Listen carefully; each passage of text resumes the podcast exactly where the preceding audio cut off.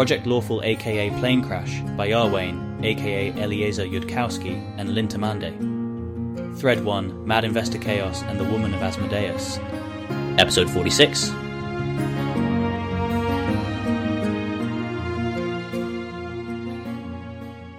Hi again, Carissa.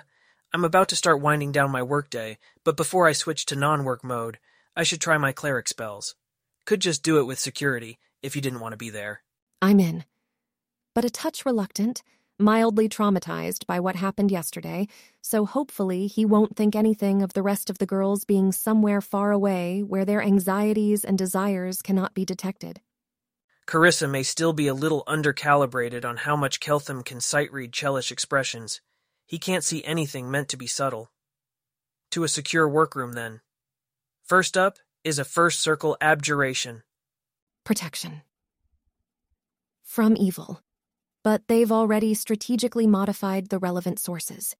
It creates a defensive magical barrier and makes it impossible for summoned creatures to come into contact with you. It's commonly used at the World Wound as a cheap shield. That's not easy to understand if it's either a message or an actual contingency. Things shouldn't be summonable inside the Forbiddance, right? Or is somebody going to come in with an army of summoned creatures from the outside? Correct, security confirms. Could mean, uh, your protections still aren't adequate? Or that there's a summoned entity already here? Actually, third circle unidentified conjuration. That's the thing that does summoning. Maybe it's meant to be used before I use that. How long does protection last, and can somebody tap me with a new one if this one runs out? Yes, though also if it's a summoning, you're going to have to leave the Forbiddance to do it. Lasts two minutes per caster circle. Any way to tell by looking at the spell structure if somebody wants to show me an illusion of something? Security shows the spell structure for Planar Inquiry, and then for Summon Monster 3, and then for Infernal Challenger. Summon Monster 3. Okay, I don't get it. What is that and why do I have it? Unless the message is simply leave the forbiddance. It summons an extraplanar creature. You can get a minor outsider with it, or an animal. If you want to use it, we'll have to leave the forbiddance. But that could probably be done safely if it's done briefly and not telegraphed in advance. So probably now, if you want to do it. Literally right now? If so, start walking and I'll follow while I ask my additional questions. By not telegraphed in advance, you mean we have to leave right now before any intelligence leak could tell an adversary to prepare an assault? This room is very shielded, but I would want to depart it intending to head straight there. To be clear, we have no reason to believe this facility is being observed by any adversary. But your god's communications are consistent with there being some threat, and with sufficiently powerful magic, it would be possible to surpass our precautions. Or there could be a spy. Huh. I wish I had a much better idea of exactly how well my god can see my situation, and exactly how intricately predictive their plans are likely to be. Let's run through the other spells first, and then you can tap me with another protection, and we can run outside and cast that one. Next up is an unfamiliar second circle divination, the one that doesn't go by touch. He's planning to save the early judgment for last, or now second to last, in case a vision of his or his god's afterlife ends up being awful news of some kind. Augury. Gives advice from your god about whether a course of action, like should I step outside the forbiddance, I guess, will have immediately good or bad effects. Was an incredibly powerful spell when prophecy wasn't broken, and now it can only go off information that's already observable, just not to you. So it's fine for, like, warning you of ambushes, but lousy for anything more complicated. Even for ambushes, it now has a depressingly high false positive and false negative rate. I want to say one in four readings is just nonsensical and not from your god at all. It doesn't quite make sense that his god would give him two auguries, only to have one of them tell him not to go outside.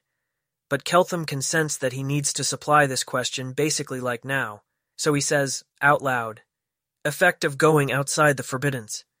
Probably he's got two, so that he can actually think of the correct question on hash two. The God of Knowledge would prefer that this augury fail, thank you very much. I think it failed entirely, actually. Or at least I didn't get any information off it. Possibly waiting that long to ask the question didn't help. Keltham had two auguries, but it's not obvious he should tell them that. Next, Unfamiliar third circle divination. There's two of them that look pretty similar. Abadar is incredibly fucking done with everyone messing with his cleric. Does Abadar go tax the temple of Nethys in Sothis into ruin because he likes money? No. The thing about augury is that it's such a noisy, broken channel now, with prophecy broken, no message can get through with Nethys opposing it. But he can be mad about it. This spell gives him a sense of carissa and security, and a sense that there aren't other minds in the room, and a sense he can see a new angle of them. Detect desires. Considered kind of invasive, for what it's worth, and spellcasters will automatically try to fight it off, though I'm trying to not because we're trying to build trust here. My god gave me a non consensual mind reading spell? Carissa. He almost tells her to fight it off for civilization's sake. But this could be about building trust if his god knows that he knows that they weren't expecting it. You can let me read your desires if you're okay with it, Carissa. I don't see your job as requiring this. Security, neither. It's not exactly mind reading, and I don't mind. The spell says that Carissa wants to be like Contessa Lorlatha and wants to be a powerful wizard and wants to invent the lawful evil version of dath ilani teachings and bring them to every child in Cheliax and get rich and famous for it. Security wants to get out of this whole mess alive, or at least with all his possessions restored post-resurrection, and to meet his new daughter. They picked which security very strategically. That's not absolute evidence, but it's evidence, if they don't have easy ways to fake that too. He wishes it hadn't been obtained at that kind of cost. I have another third circle divination, which looked a lot like that one, though not identical. You. I can't say it's not important, but civilization would correctly kick me out if I pressured you into this. Carissa appreciates having had all day to think about what to say to him. Keltham, in a way, it's a gift, right? I want you to feel safer trusting me. I want you to have a real reason to.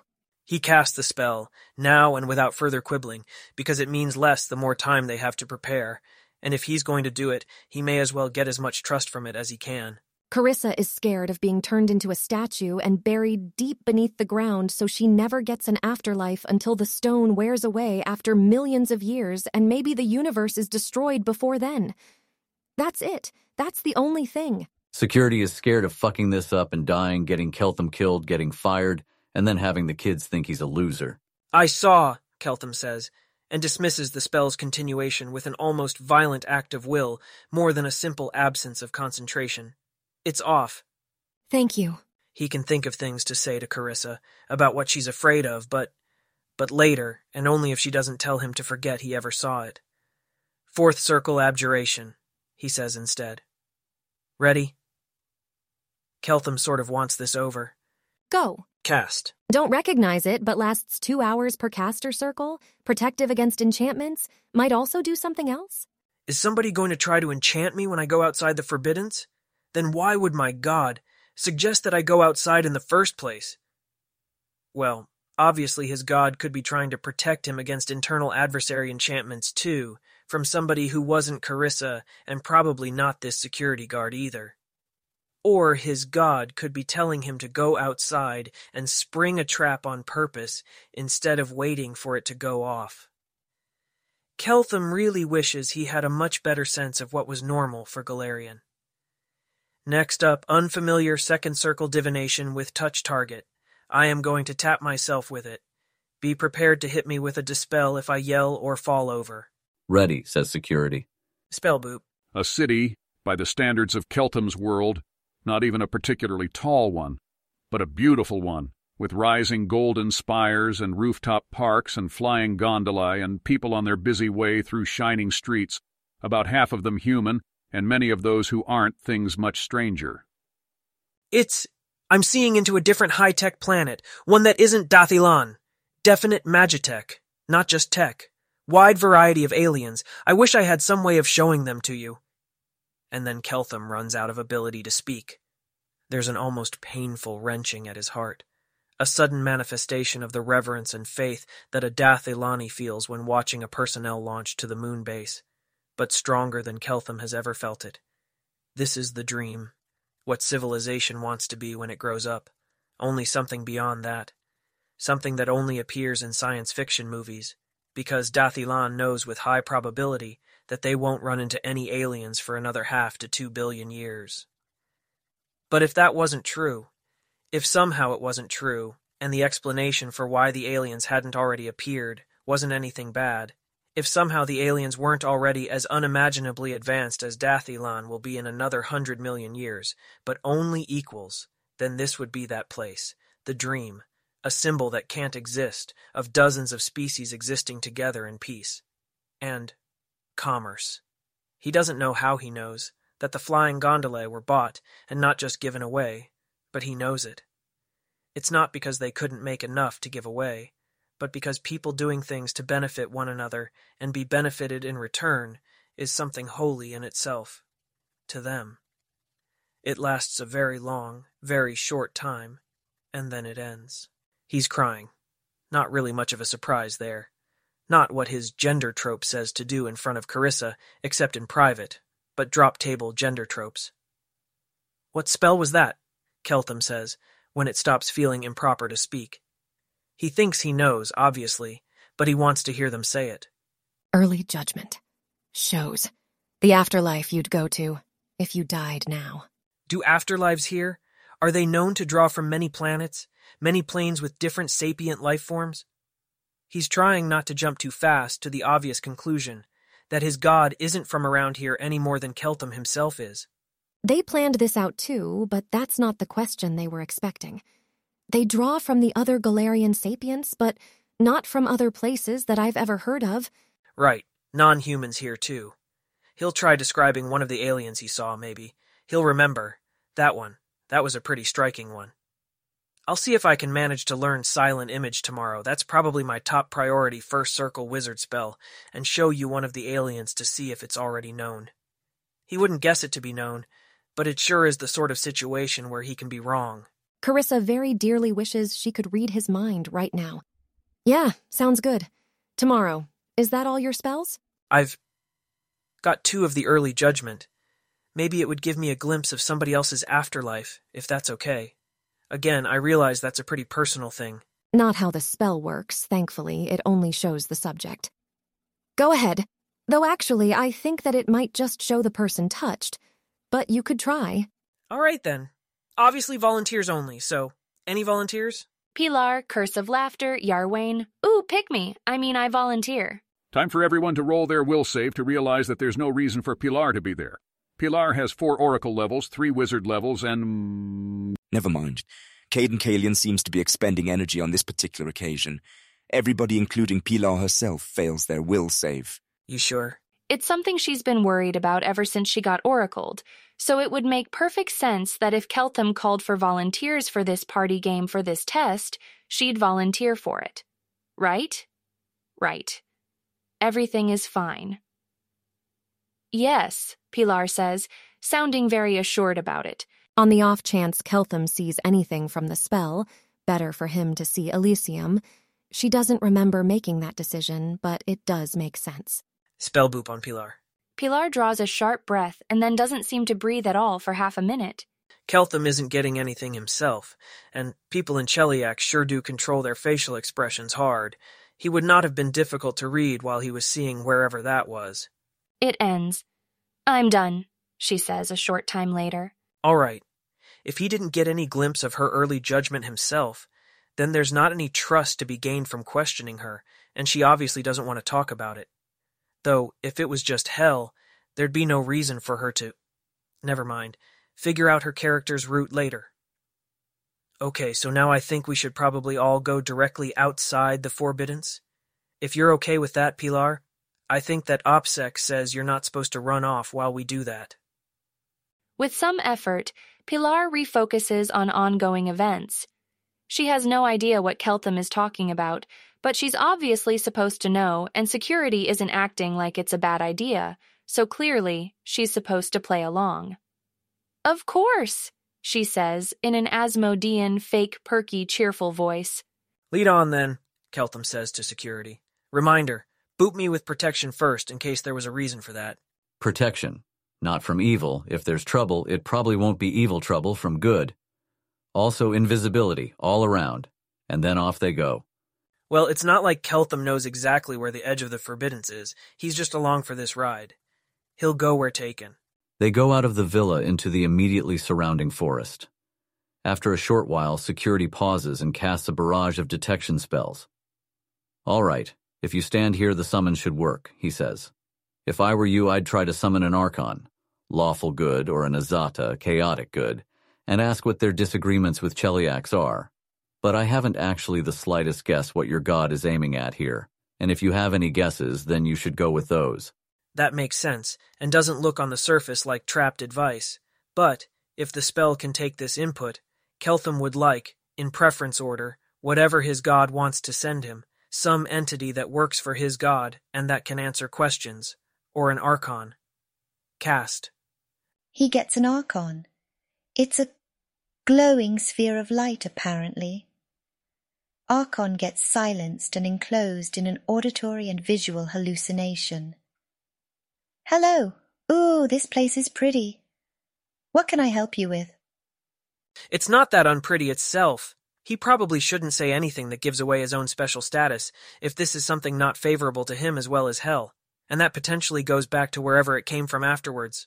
Also, it doesn't look like he has long on this spell, so he'd better be brief. Do Asmodeus's representatives tend to negotiate fairly and honestly and keep their commitments? What do you most dislike about Asmodeus and or Cheliax? Asmodeus's representatives are lawful and keep their commitments and negotiate honestly.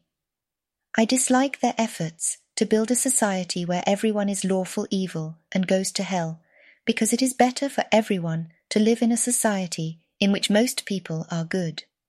Asmodeus makes decisions based on what Asmodeus wants, rather than what's best for all sentience. And while Asmodeus mostly wants desirable things like prosperity and invention and peace, Good often believes his decisions wrong from a perspective concerned with everybody. For example, he doesn't care enough about shutting down Abaddon or stopping Zon-Kuthon. Carissa's proposed phrasings.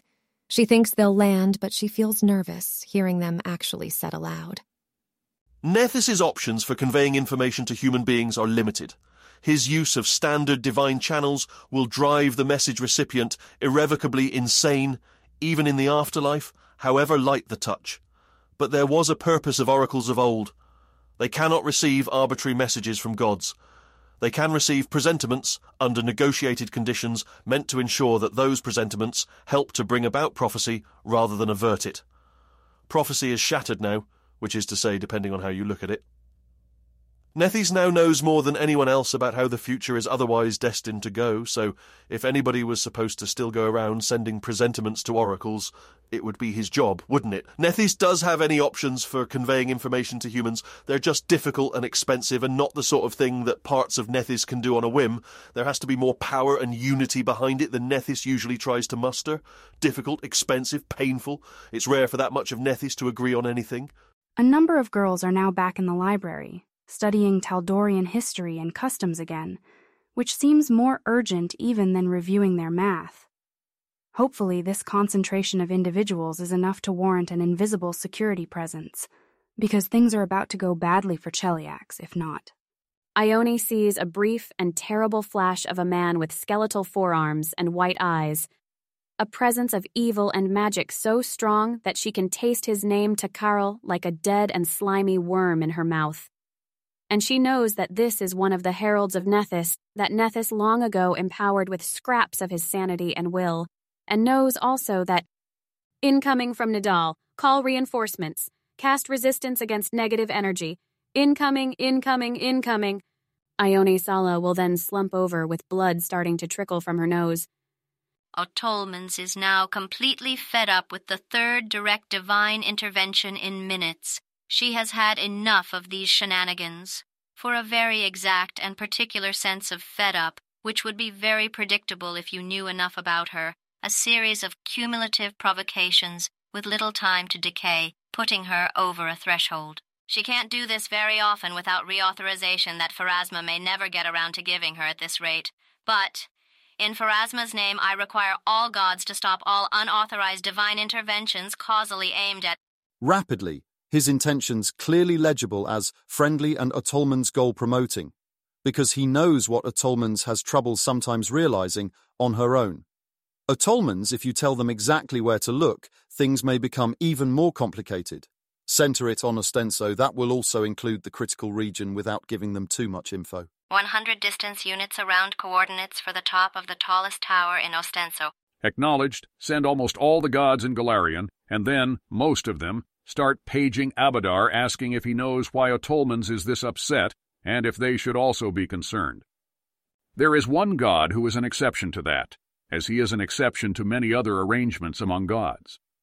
Fuck you, I'll do what you don't want. There's more to it than that, of course. Zon Kuthon is not that easy to manipulate. Zon Kuthon was somewhat on the fence about Nethys's strange request and stranger warning. He doesn't do what other gods want of him, usually, but Nethys went more legible than was usual for Nethys, and seemed to show knowledge about how the mortal, who admittedly looks rather strange, was likely to oppose Zon Kuthon's own purposes and have the power to do that for some reason. That the mortal is in Cheliax is also not a good sign. Asmodeus is foremost among the gods who would actually choose to annihilate Zon Kuthon and not just dislike him. Zon Kuthon ordered a strike team assembled, targeted, held ready, but has not given them the go sign. Zon Kuthon is likewise aware that Otolmens is as wary of him as of any god save Nethys. Dou-Bral once fought to seal Rovagug. Even if the expected balance of pain and pleasure and things that Zon Kuthon now cares about changed when Dou-Bral himself changed to Zon Kuthon and changed his expected effects on the world, one would expect Zon Kuthon to be a lot closer to unleashing Rovagug than most other gods. The latest attempt at Otolmens telling Zon Kuthon what not to do is sufficient to swing his decision, especially given that Zon Kuthon does not expect to be caught. He orders the recipient of his vision to tell the team to attack immediately, and then to kill himself, without mentioning to anyone else that this was a fresh divine intervention rather than a previously given order. There's a closing opportunity window here, since if the strike team arrives fast enough, the belief of other gods should be that it was already in motion when the edict was laid. It's very unlikely anyone will see him about it. Any god trying to pay that much attention to all of Nidal would fragment themselves and drive themselves irrevocably mad. Gorum, chaotic neutral god of battle, god of strength and weapons and soldiers, receives a message from a certain someone who he is rather fonder of than she is of Gorum. This is only to be expected, given that her workings often conduce to his purposes. His workings to hers, not so much. She offers him information under the condition that she wishes it not revealed to other gods that she was the source of that information. Gorum accepts. He does not expect to be harmed by the mere reception of information, however suspicious, he could always choose to ignore it and do nothing with it. Zon Kuthon is about to violate Otolmens' order in Pharasma's name. If you look exactly here, you should be able to catch him at it. Interesting. Yes, there it is. What of it? Zon Kuthon is not as opposed to my purpose as to those of others. Zon Kuthon has not much margin in his tolerance of the expected future state of creation. If nothing else is done about it, he is likely to attempt to release Rovagug during an upcoming major disruption to the world. As much as you might have wished to use Zon Kuthon as a counterbalance to Asmodeus, and have been among the foremost proponents of that, events have now been set in motion such that it is no longer safe to try to use Zon Kuthon for that purpose. He cannot be allowed to remain as he is now. Part of the goddess speaking to him goes legible, she is being truthful, though it is also clear that she is withholding much, for she does not likewise make legible that she is sharing all relevant information. Some of the shape of the connivance is becoming clear to him. Would this upcoming major disruption be any of your own work, perhaps? Perhaps. If it were, I would wish to conceal my hand and show it to few other gods, with this exception made to reduce the probability of a foreseeable outcome where the world ends up destroyed. Gorum knows he's being used, of course, but it does not offend him as it might offend other gods. A soldier is a soldier whether they die for another's profit or their own. There is only one question he asks Will there be battle and bloodshed? Death shall come faster than Golarion has seen in an age. Gorum will go along with this then. Passcode to re-enter the Forbiddance is Arakura. Security suddenly whispers to Keltham. Say it and run. And then things start happening very quickly. Fights among high-level casters in Golarion don't last long. Most spells are deadly, and if one side or the other has reason not to use deadly force, there are plenty of decisive ways to end a fight with the other person living, but say, transformed into a hamster, or plane shifted, or turned to stone.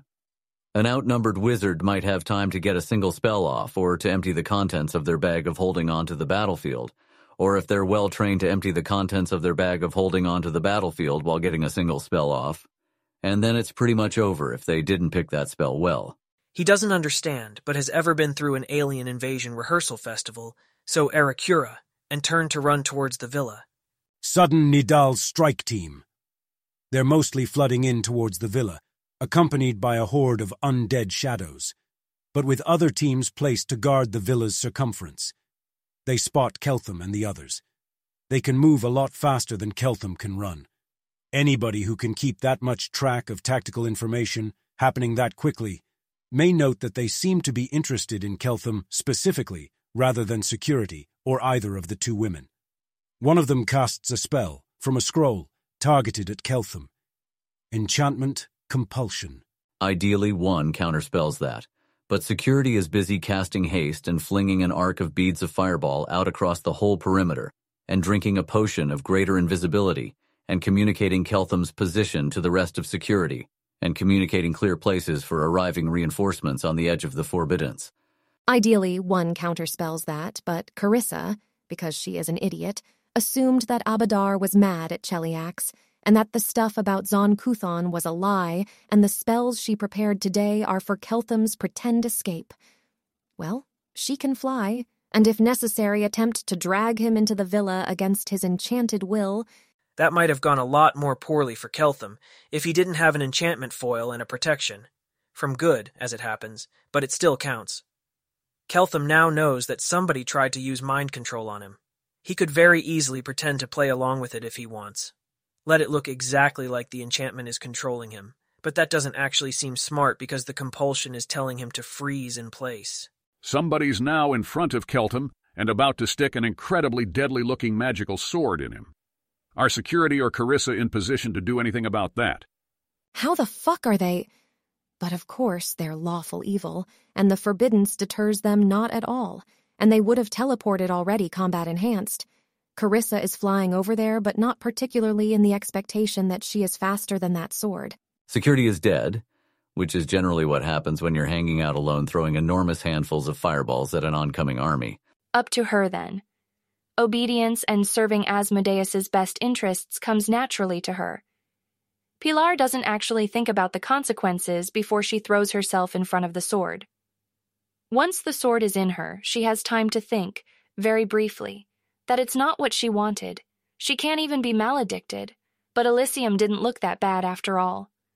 There are people who'll hurt you there, even if they don't mean it. Then she dies. Keltham saw it in only a fragment, doesn't turn his head to watch the rest, because that would be stupid, that won't stop them. He's going to die, temporarily, like she did. Is there anything he can do?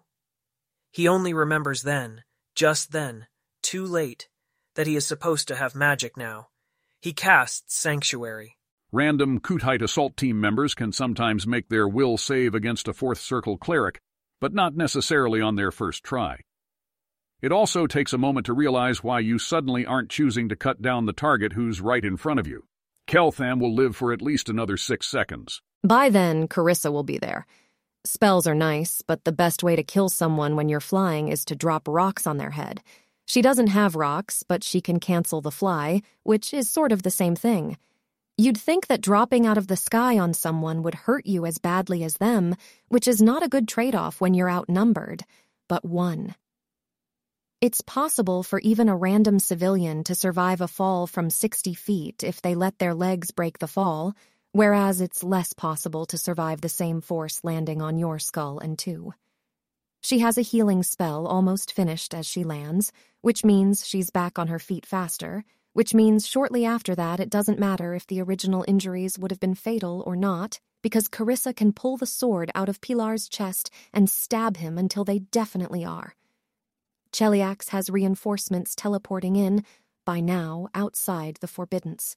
There are enough spells flying that all you can see are streaks of light, and all you can hear are explosions and occasional screams. Does this dead guy have, like, a dagger? In addition to the ridiculous ornamental sword, Carissa Sevar does not have the strength to wield the sword effectively. No, and also there's now an additional three Kuthites who unfortunately look more interested in killing Keltham than in killing her. When your situation is that your wizard is in a hand to hand sword fight with three actual fighters, your situation is very bad. Carissa can do a minor illusion that she has backup de invisibling themselves, but that's about all she's got. It gets the three Kuthites to pause for a couple of seconds before one of them snarls something and they turn their attention back to Keltham. Well, on the bright side, the Queen of Cheliax will have no opportunity to deny Carissa hell. She gets in the way. Before Carissa can actually get herself into the way, it becomes a moot point. Reinforcements now include that elderly and long-serving retainer to the House of Thrun, Gorthoklek, general of Cheliax's armies, and more importantly at the moment, a pit fiend. With relatively few exceptions across Golarion, the general rule is that the pit fiend wins. He lands on top of the Kuthites about to attack Keltham without that significantly slowing his massive clawed feet from striking the ground. Stay near me, he speaks in low, rumbling Baseline, words that Carissa can probably recognize by now as Dath Ilani in intonation, even if she doesn't know the meaning. Then Gorthoklek begins speaking spell words, and from him spring scorching rays, quickened fireballs, a meteor swarm. One claw makes a beckoning gesture to Carissa. She will come when beckoned and confirm for Keltham he's on our side, though presumably he's inferred that from how he's breathing. Yeah, that's assuming way too much about Keltham's priors being strong enough to relate his evidence in any solid way to reality. Orders else. He starts in baseline, per emergency training, and then switches to Taldane. Orders or situation report. The Chelish norms for emergency communications are different enough she's not quite sure what he means. Gorthoklek serves the Queen. Stay close and shout at him if something's after you. If you're not otherwise busy, what's currently happening and are we likely to win it? Zon Kuthon attacked us, and yes. There was supposedly only a 4% probability of that happening this quickly, even after updating on his god's warning. Keltham doesn't know if the read here is that his god understood which exact leap of wild guessing he'd make, or if Cheliax is dumb enough to fake the attack he indicated being nervous about in the most blatant way possible. He can't trust his truth spell, now that he knows what fake being enchanted actually does.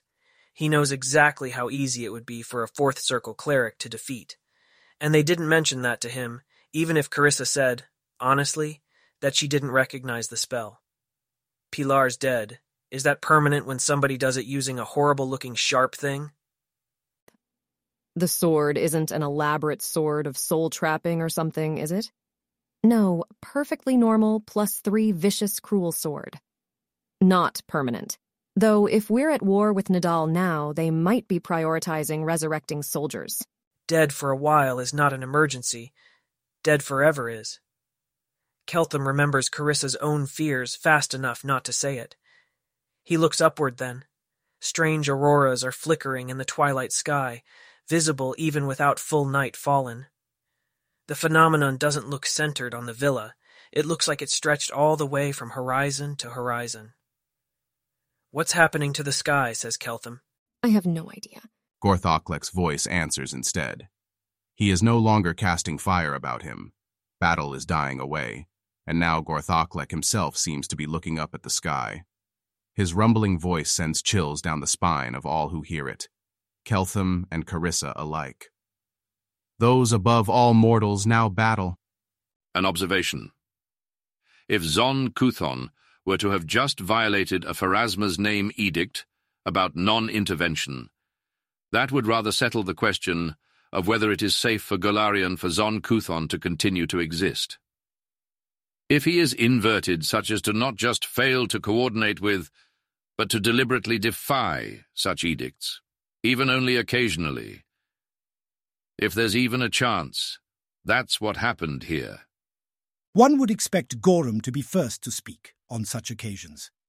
He is a very great god, though not quite as great as Asmodeus, and has always been the foremost proponent of keeping Zon Kuthon as a counterbalance. Asmodeus's insinuation, would be noted, would shift some probability estimates a tiny bit, shifting other negotiations a little bit in Asmodeus's favour. But his suggestion would soon be rejected. Gorum doesn't speak for some reason. Irori knows fractionally more than other gods about this matter, or so he believes, and is not particularly a fan of Asmodeus.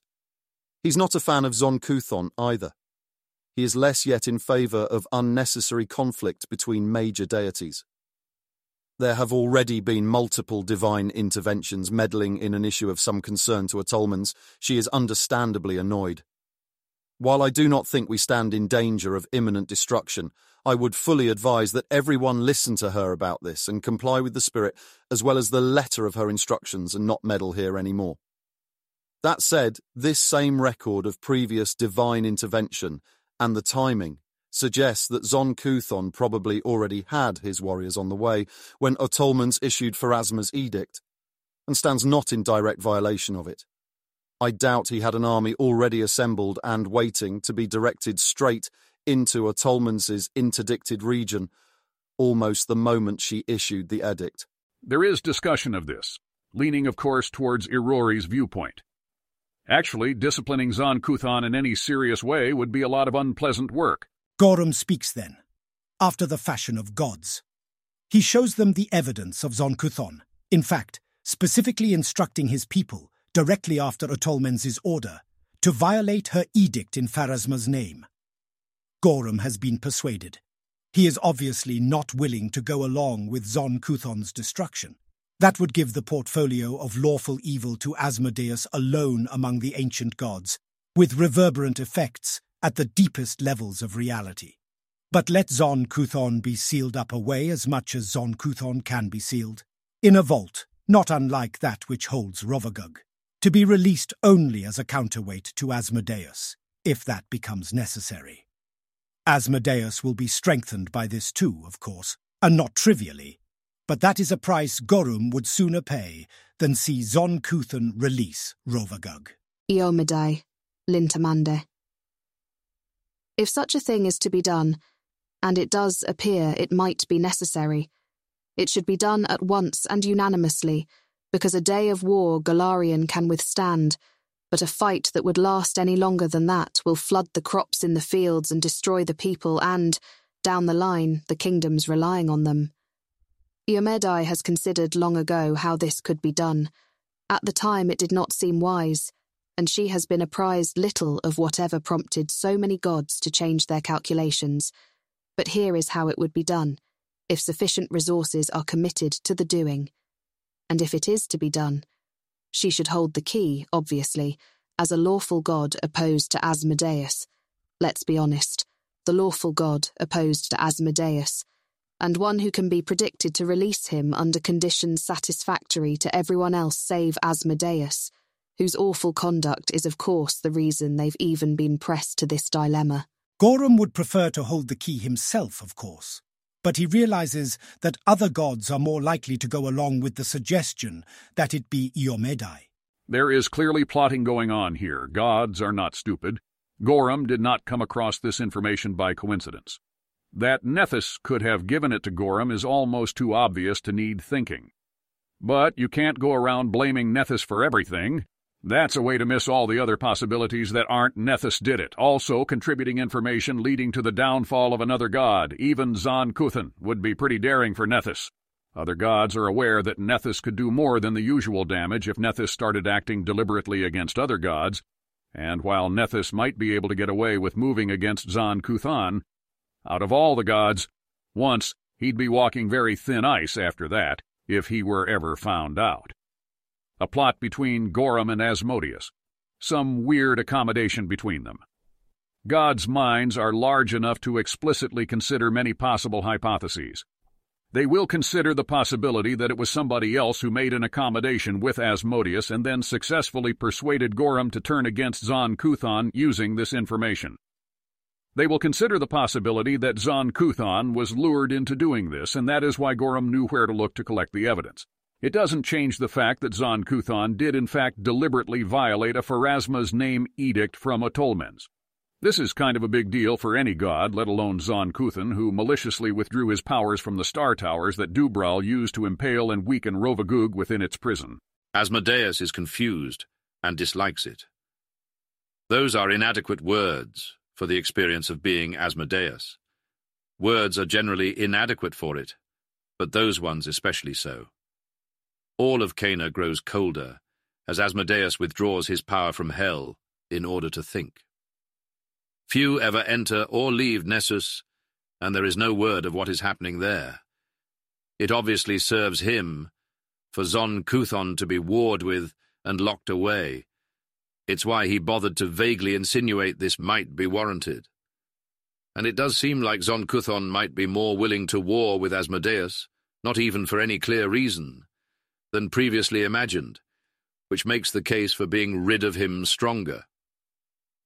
But this was orchestrated unambiguously, maybe by Nethys, maybe by several gods collaborating, Iomedae and Irori, Sarenrae and Abadar and Cayden Cailean, who has been intervening in Cheliax for some not-known reason, a minor god, gambling everything. And it is hard to imagine that the end towards which it was orchestrated was simply the removal of Zon Kuthon, there's lots of minor things that could be attained in the short term by distracting Asmodeus with a war, with Zon Kuthon. Cheliax will be drawn into a war with Nidal. Ground might be lost at the World Wound. Perhaps a difficult province in Cheliax could break free. It seems unlikely that a god made a move with these stakes for that practically trivial prize. Asmodeus is confused and dislikes it.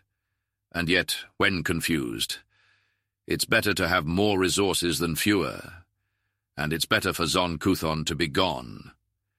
He indicates willingness to back imprisonment of Zon Kuthon, with more resources if the key goes to Gorum. And he'd like Iomedae to note that absolutely none of the recent nonsense is his fault. He's intervened only when fully paid by other gods, to direct his people in not harming mortals they got suddenly attached to. Iomedae ignores this. She's not sure why Asmodeus bothers to talk to her without paying her to listen. At this point, Abadar has no idea what is going on. Lit, plenty of hypotheses and little evidence. But he wants Zon Kuthon sealed up rather a lot. Abadar is the one who, long ago, bargained for Zon Kuthon to go into a temporary imprisonment that should have lasted much longer than it did. Asmodeus benefits greatly from this more than any of the rest of us.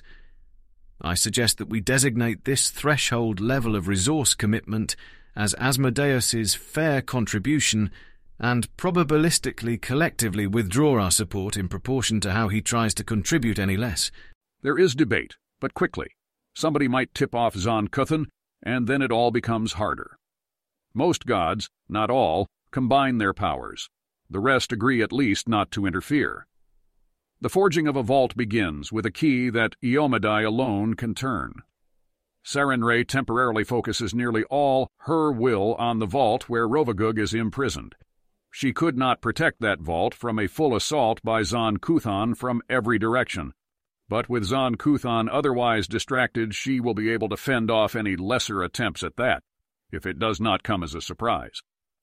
There also does Otolmens stand guard, and most of the other gods of Golarion assault Zon Kuthon everywhere that is not that vault. Zon Kuthon must put the greater parts of himself within it, or else be vastly diminished.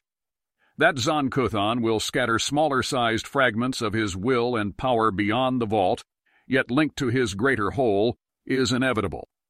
It is not easy to really, really kill a god if they have not made themselves vulnerable by collecting themselves too much into one place. A few minutes after Gorthoklek's arrival, there is no one else moving in the wreckage around the villa. Cheliax is teleporting most of its emergency response teams out.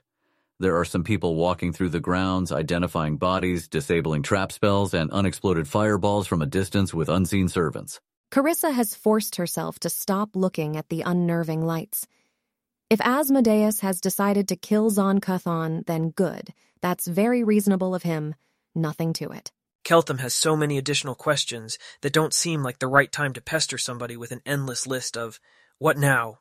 There's still at least one emergency response squad nearby. I am needed elsewhere, rumbles Gorthoklek. He addresses the emergency response squad telepathically. You, obey her. A claw indicates the Asmodean in question. Gorthoklek then launches himself into the air, beating his vast black wings in a way that is blatantly insufficient to actually support his weight in any way whatsoever, to the eyes of anyone who has even heard of aerodynamics. When he has risen above the forbiddance, he teleports out. Carissa watches him go, which is a mistake, because now she's looking at the lights again. Is there an area of the villa that's been cleared? The leader of the squad sends a message, receives a reply. They've had very little briefing before the assault other than, don't tip off the guy wearing weird clothes that Cheliax is evil. Which like?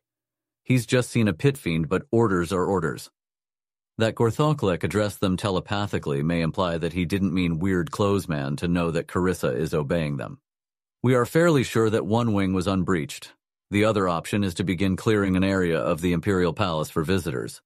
We're awaiting clarification on that. Namely hers, apparently. She's in an evening dress befitting a countess's heir, which is covered with blood in a manner also befitting a countess's heir, and her sword is incredibly expensive. She looks tiredly at Keltham. Confirm, you're uninjured as far as you know, not affected by any mind-altering magic? His foot sort of hurts, now that he thinks about it. Maybe some sort of slightly twisted ankle. A very light push, a channeling of energy, and the feeling vanishes. Uninjured now. No compulsions. The blocking spell was effective. If for some reason it helps at all to have him say that. Oh, so now he'll know exactly what enchantment foil does. The fourth circle one? We should get someone more senior to identify it for you. I'm still pretty sure it does something besides that, but maybe your god gave it to you for that. If it's all right with whoever's in charge, she says to the emergency response team. I think we'd like to go to the secured wing here so we can talk privately.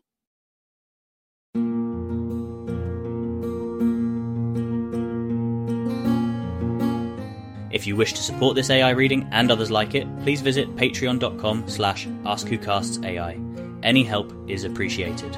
And thank you to executive producer John Doe 7776059